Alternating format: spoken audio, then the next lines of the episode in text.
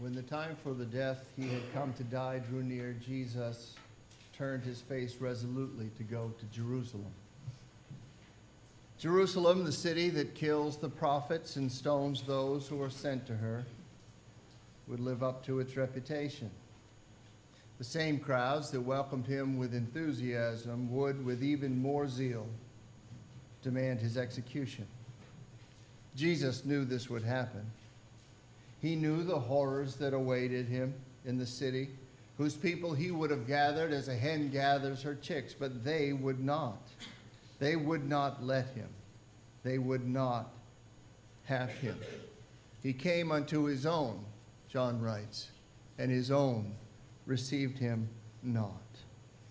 Though guiltless, he would be tortured, and his bloodied body would hang until he breathed his last from the wooden beams of a Roman cross. What was he doing there? Why did he have to die?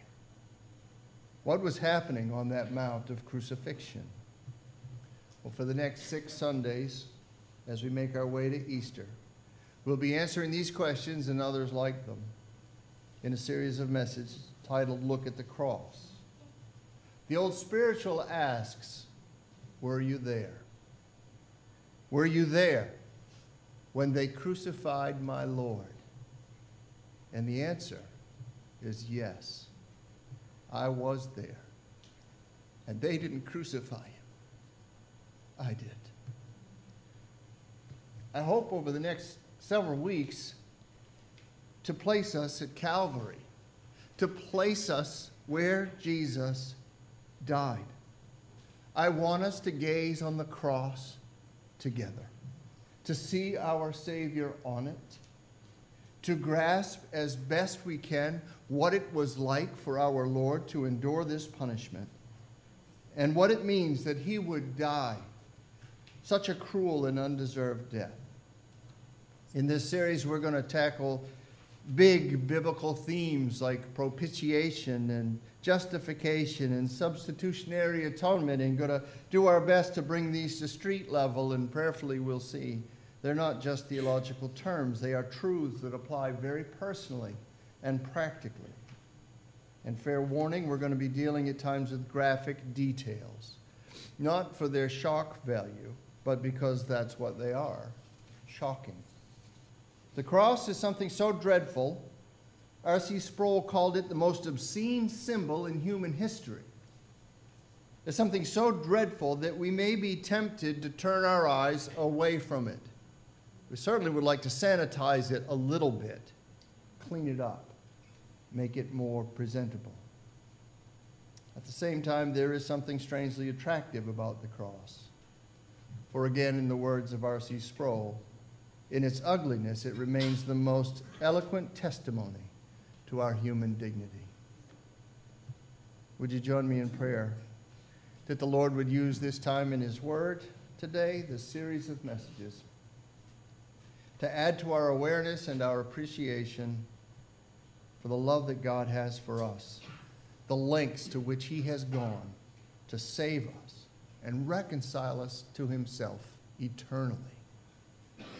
Our gracious Father, we do ask that your presence be felt and your truth be heard this morning. And through this series of messages, as we journey to Easter and we turn our eyes especially to the cross, with the hymn writer, we ask that you might bring its scenes before me, that we would neither escape the scandal of the cross nor its message of justice, mercy, and grace. Amen. On a hill far away, stood an old, rugged cross, the emblem of suffering and shame. Suffering and shame. As we look to the cross this morning, the cross on which the sinless Son of God was hung, we make these observations. It was a place of great suffering and an instrument of great shame. And it was designed to be both. Crucifixion was a form of capital punishment, the execution of a person by nailing or hanging that person to a cross. No one is sure when, where, how this practice of crucifying people began. Some say with the Persians long before Jesus' day. We don't know exactly when the practice of crucifixion started, but we do know this at some point it was zealously adopted by the Romans. Exactly how many people were crucified under the order of Rome could never be ascertained, but Appian reported that following the defeat of Spartacus, the victor Crassus had 6,000 prisoners crucified on the Via Appia between Capua and Rome. In his article, 10 Powerful Facts About the Cross of Christ and the Crucifixion of Jesus, Sam Storms writes about the historian Josephus, who was describing the fate of the Jews taken captive in 70 AD. You might recall that was a time when Jerusalem was destroyed. Josephus says the Roman soldiers, out of the rage and hatred they bore the prisoners, nailed those they caught in different postures to the crosses by way of jest. And their number was so great that there was not enough room for the crosses and not enough crosses for the bodies. So while we don't know how many people overall were crucified by the Romans, we do know it was a lot. It was a common occurrence. It was commonly understood, which explains in part why, when it comes to the killing of Jesus, the New Testament writers don't give us a ton of vivid details. They don't have to. And instead, they opt for the simple, they crucified him. Everyone in that first century audience would have known exactly what that meant. And furthermore, the details would be so gruesome and repugnant, so horrific, that they wouldn't be discussed in good company, and no one would be particularly eager to read of them, nor to write of them.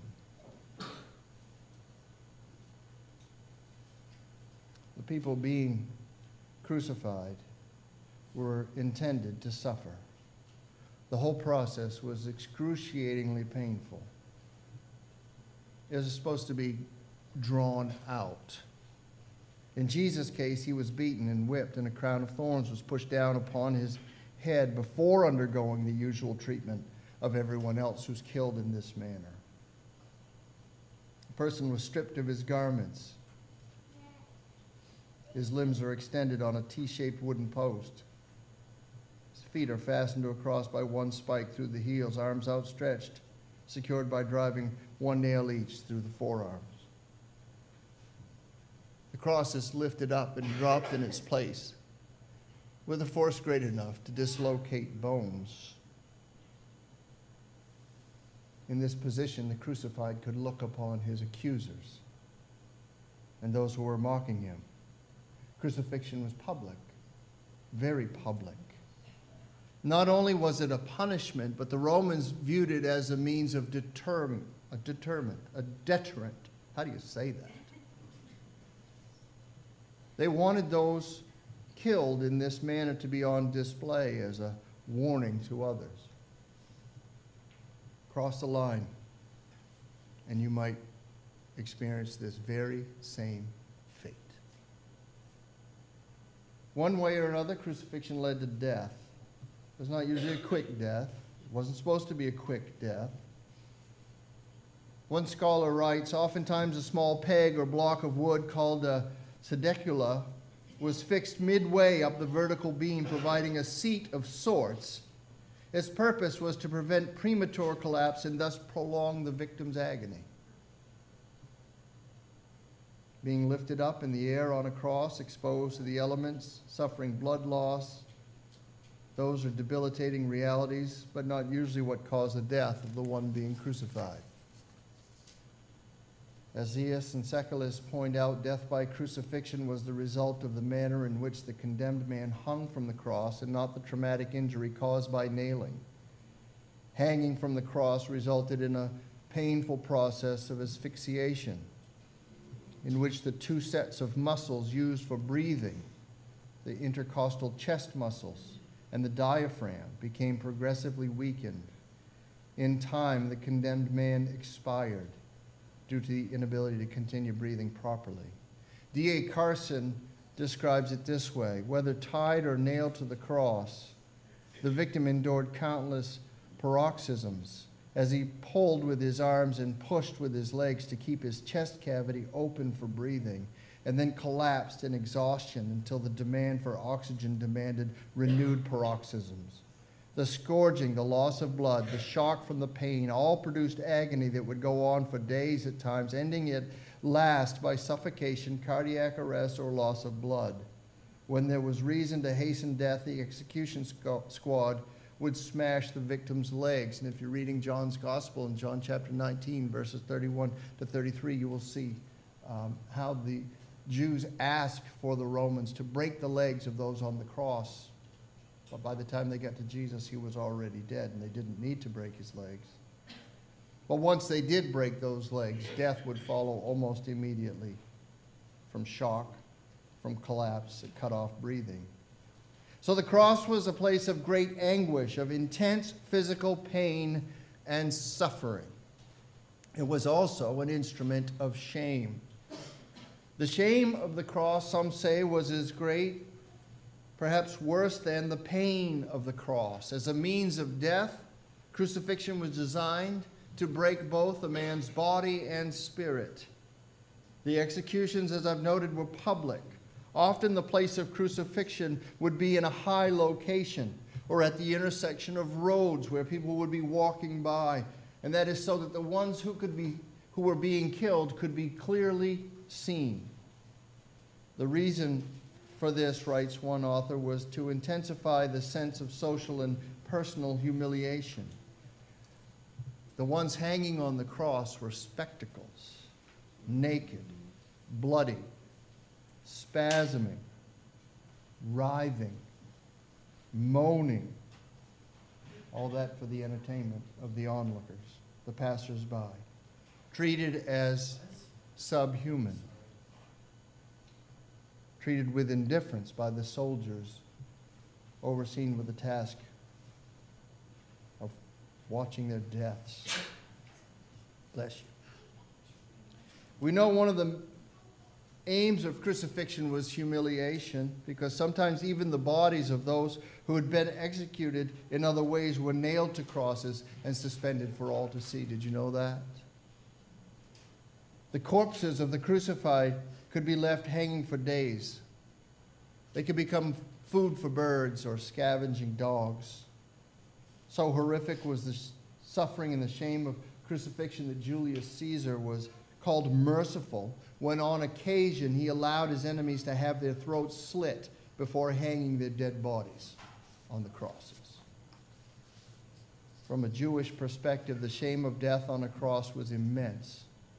The Bible in Deuteronomy chapter 21, verse 23 says, Anyone hanged on a tree is considered cursed by God. Later, the Apostle Paul would quote this in his letter to the Galatians Christ redeemed us from the curse of the law by becoming a curse for us, for it is written, Cursed is everyone who is hanged on a tree. The fate of the crucified was evidence, they believed, of God's judgment. And so Isaiah predicted of our suffering Savior, we esteemed him stricken, smitten by God and afflicted. The shame of the cross was, in D.A. Carson's view, one of the reasons that the Jews demanded that Jesus be crucified and not simply banished. It was aimed at arousing maximum public revulsion toward him. Their goal in having Jesus crucified was to declare that Jesus was no friend to man or God. Finally, we should note that those who came to view a crucifixion were not usually sympathetic to the crucified. I don't know what it is exactly that arouses people to want to see another person suffer. I guess there is some part of seeing someone in a bad situation that makes one feel better about his own. In any event, the person on the cross was subject to more than a gawking crowd, but to the verbal taunts of three men and women who would gather below and even those who were walking by. In the 27th chapter of Matthew's Gospel that we read earlier. It says, And those who passed by derided him, wagging their heads and saying, You who would destroy the temple and rebuild it in three days, save yourself. If you're the Son of God, come down from the cross. So also, the chief priests with the scribes and elders mocked him, saying, He saved others, he cannot save himself. He's a king of Israel. Let him come down now from the cross, and we will believe in him. He trusts in God. Let God deliver him now if he desires him. For he said, I am the Son of God. And the robbers who were crucified with him also reviled him in the same way. You see there a mixture of the passage from Matthew 27 portions were read, Psalm 22 as well. So as we look at the cross, we see the beams for what they are truly an emblem of suffering and shame. George Bennard was right. An emblem, an emblem of suffering and shame. Suffering, 10 on a scale of 1 to 10. Shame, 10 on a scale of 1 to 10. At Calvary, we see the perfect, sinless Jesus enduring unimaginable suffering that he did not deserve and agonizing shame that he did not earn. So let me ask you this, friends. If it's not his suffering and it's not his shame, whose is it? Whose is it? The, the prophet Isaiah tells us surely he has borne our griefs and carried our sorrows. Yet we esteemed him stricken, smitten by God, and afflicted, but he was wounded for our transgressions. He was crushed for our iniquities. Upon him was the chastisement that brought us peace, and by his stripes we are healed. This is Jesus on the cross. There is suffering, there is shame. We should know this what Jesus went through for us, and we should feel it. But that's not all that's going on. There's an exchange taking place here that we need to know about we have been looking at the cross. Now I want you to look beneath it. As Jesus hangs on the cross, soldiers linger below. Matthew and Mark both tell us what they were doing. Do you remember? They're casting lots for his clothing. That Jesus' clothes are on the ground tells us, as we would have guessed that he was not wearing them. In other words, he was naked. Some believe, because of a Jewish sense of decency, that Jesus would have been wearing a loincloth, some sort of covering. I, don't, I doubt that. Because I believe the ones who were responsible for his execution had more hate for Jesus than they did love for social convention because crucifixion was designed to be total humiliation. Artists' depictions over the years have included a covering of sorts for the sake of modesty, and they could be accurate, but I don't think they are. Jesus is naked. Where else do we read about anyone being naked in the Bible?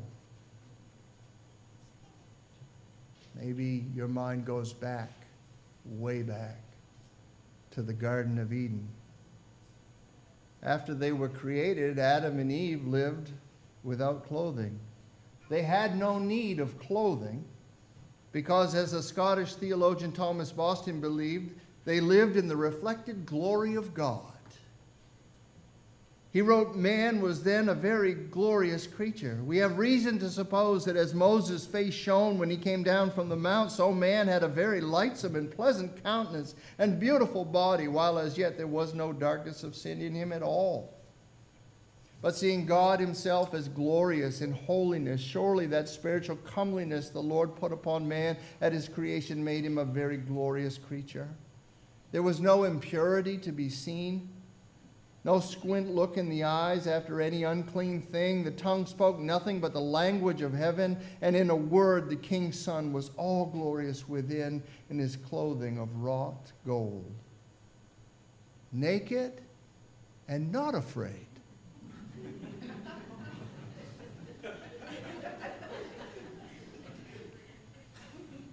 Naked and not ashamed. Not ashamed. And we read the account in Genesis 3, verses 6 and 7 of Adam and Eve eating fruit from the tree that God had forbidden them to eat from. Fruit from the tree they sh- should not have, and were told not to eat from. And here are the consequence of their disobedience. So when the woman saw that the tree was good for food and that it was a delight to the eyes, and that the tree was to be desired to make one wise, she took of its fruit and ate. She also gave some to her husband who was with her, and he ate.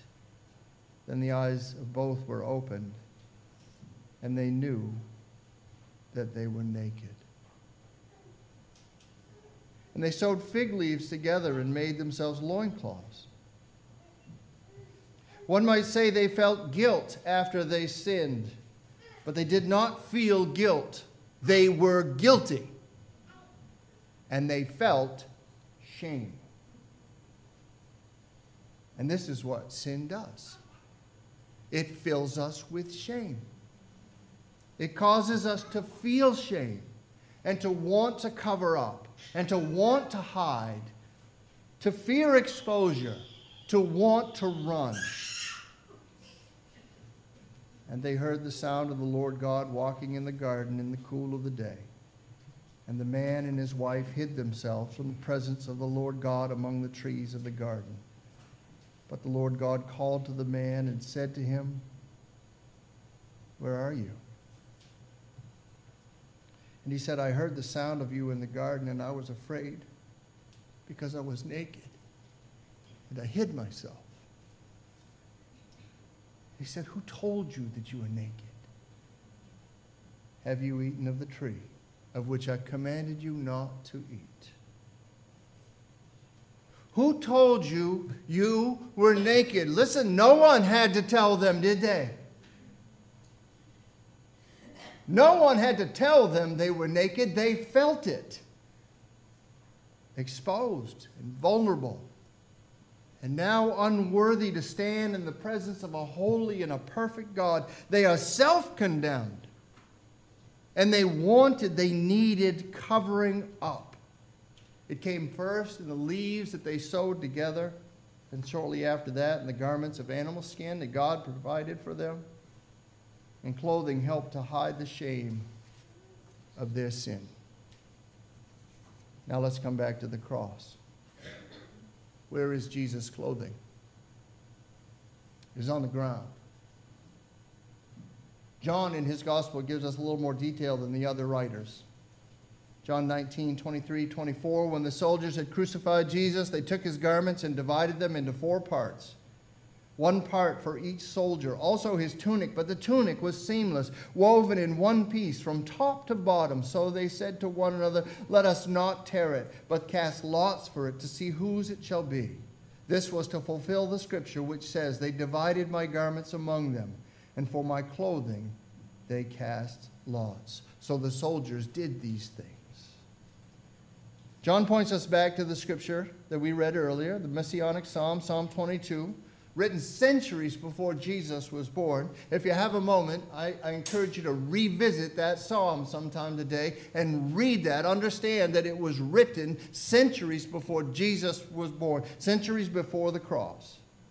And John's account speaks to the tunic of Jesus, that it was obviously of some value because the soldiers didn't want to just divide it up, they didn't want to tear it.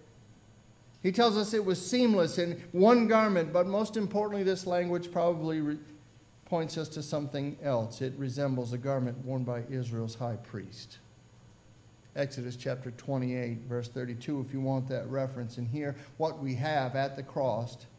The high priest who would present a sacrifice is here himself the sacrifice, humbling himself to death, Paul would write in Philippians, even death on a cross having chosen to cast off his equality with God and to take the form of a man. Coming into this world to do for us what none of us could do for ourselves, to live without sin, and him being undeserving of its consequences, he is now still on the cross. The shame of the sins of the world is upon him. He has no covering. His robe is on the ground in order that by his sacrifice we might one day be clothed in robes of righteousness. One writer put it this way The first Adam, originally created in the righteousness of God by his sin, stripped us naked. The last Adam, suffering the shame of nakedness by his obedience, clothes us in the righteousness of God. He who knew no sin became sin for us, that we might become the righteousness of God. Christ's record of perfect obedience, attributed to us, clothes us, as the prophet Isaiah predicted, in the garments of salvation. His robes for mine. His robes for mine. His robes for mine, a wonderful exchange. Clothed in my sin, Christ suffered neath God's rage. Draped in his righteousness, I'm justified. In Christ I live, for in my place he died. His robes for mine, what cause have I for dread? God's daunting law, Christ mastered in my stead. Faultless I stand with righteous works not mine, saved by my Lord's vicarious death and life his robes for mine. Such anguish none can know. Christ, God's beloved, condemned as though his foe, he as though I, accursed and left alone, I as though he embraced and welcomed home.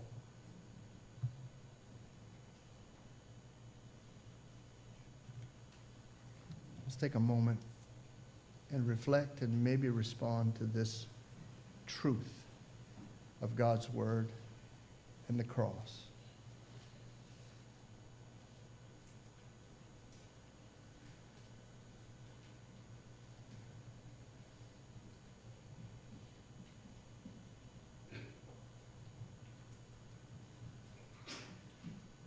As we're reflecting, let me pose a few questions to you, beloved. I've been wondering when you finally one day stand before God, what will you wear? What will you be wearing? Will you stand in front of a holy God clothed in the garment of your best efforts, stained and torn by your failures and your sins? Or will you appear in the perfect, spotless robe of righteousness given to you by Jesus Christ? the only clothing that makes you fit to enter an eternal banquet. Not just what will you be wearing, but what, when you stand before God, will you be expecting? Will you stand quivering like Adam and Eve when they heard the voice of God and they knew their guilt and they knew they had no justification and no reason or right to stand before Him? Will you expect condemnation when you stand before God? Will you understand in those moments that your sins are not forgiven and you will deserve rejection, punishment, banishment, eternal suffering in hell? So, what will you be wearing? when you stand before God, because you will. And what will you be expecting when you stand before God? And what do you think you will be feeling in that moment? Will you stand in His presence filled with shame and regret? Or will you know the everlasting joy of pardon Of pardon.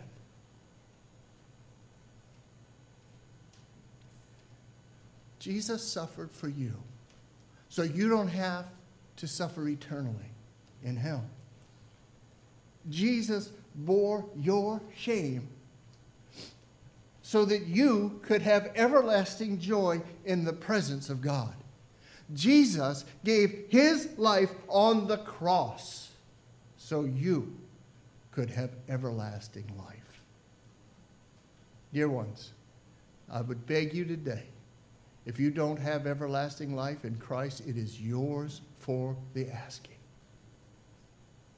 If you even now would answer some of those questions, I think if I stand before God, I'm going to be afraid, then you don't have the confidence of your righteousness in Christ. It's not about what you've done, it's, it's about what He's done. If you answer those questions, say, I think if I stand before the Lord, I'm going to feel shame, that you don't understand what it means to be totally and completely forgiven, which is exactly what the blood of Christ does and what the Bible promises. You can be clean. You can be without stain. You can stand before God with confidence and joy because you belong there. Because in Christ you belong there. Because of his cross, because of his grace, because of his mercy. What would keep you from having that? If you have that, you rejoice. Amen? Amen. If you don't have that, get it have it. Ask for it. Don't leave. Don't even leave these walls before you know that you don't have to be ashamed anymore. You don't have to carry the guilt of sin anymore. And you don't have to worry about your eternal fate anymore. Suffering, shame, but a robe of righteousness. Let's stand and sing our concluding hymn.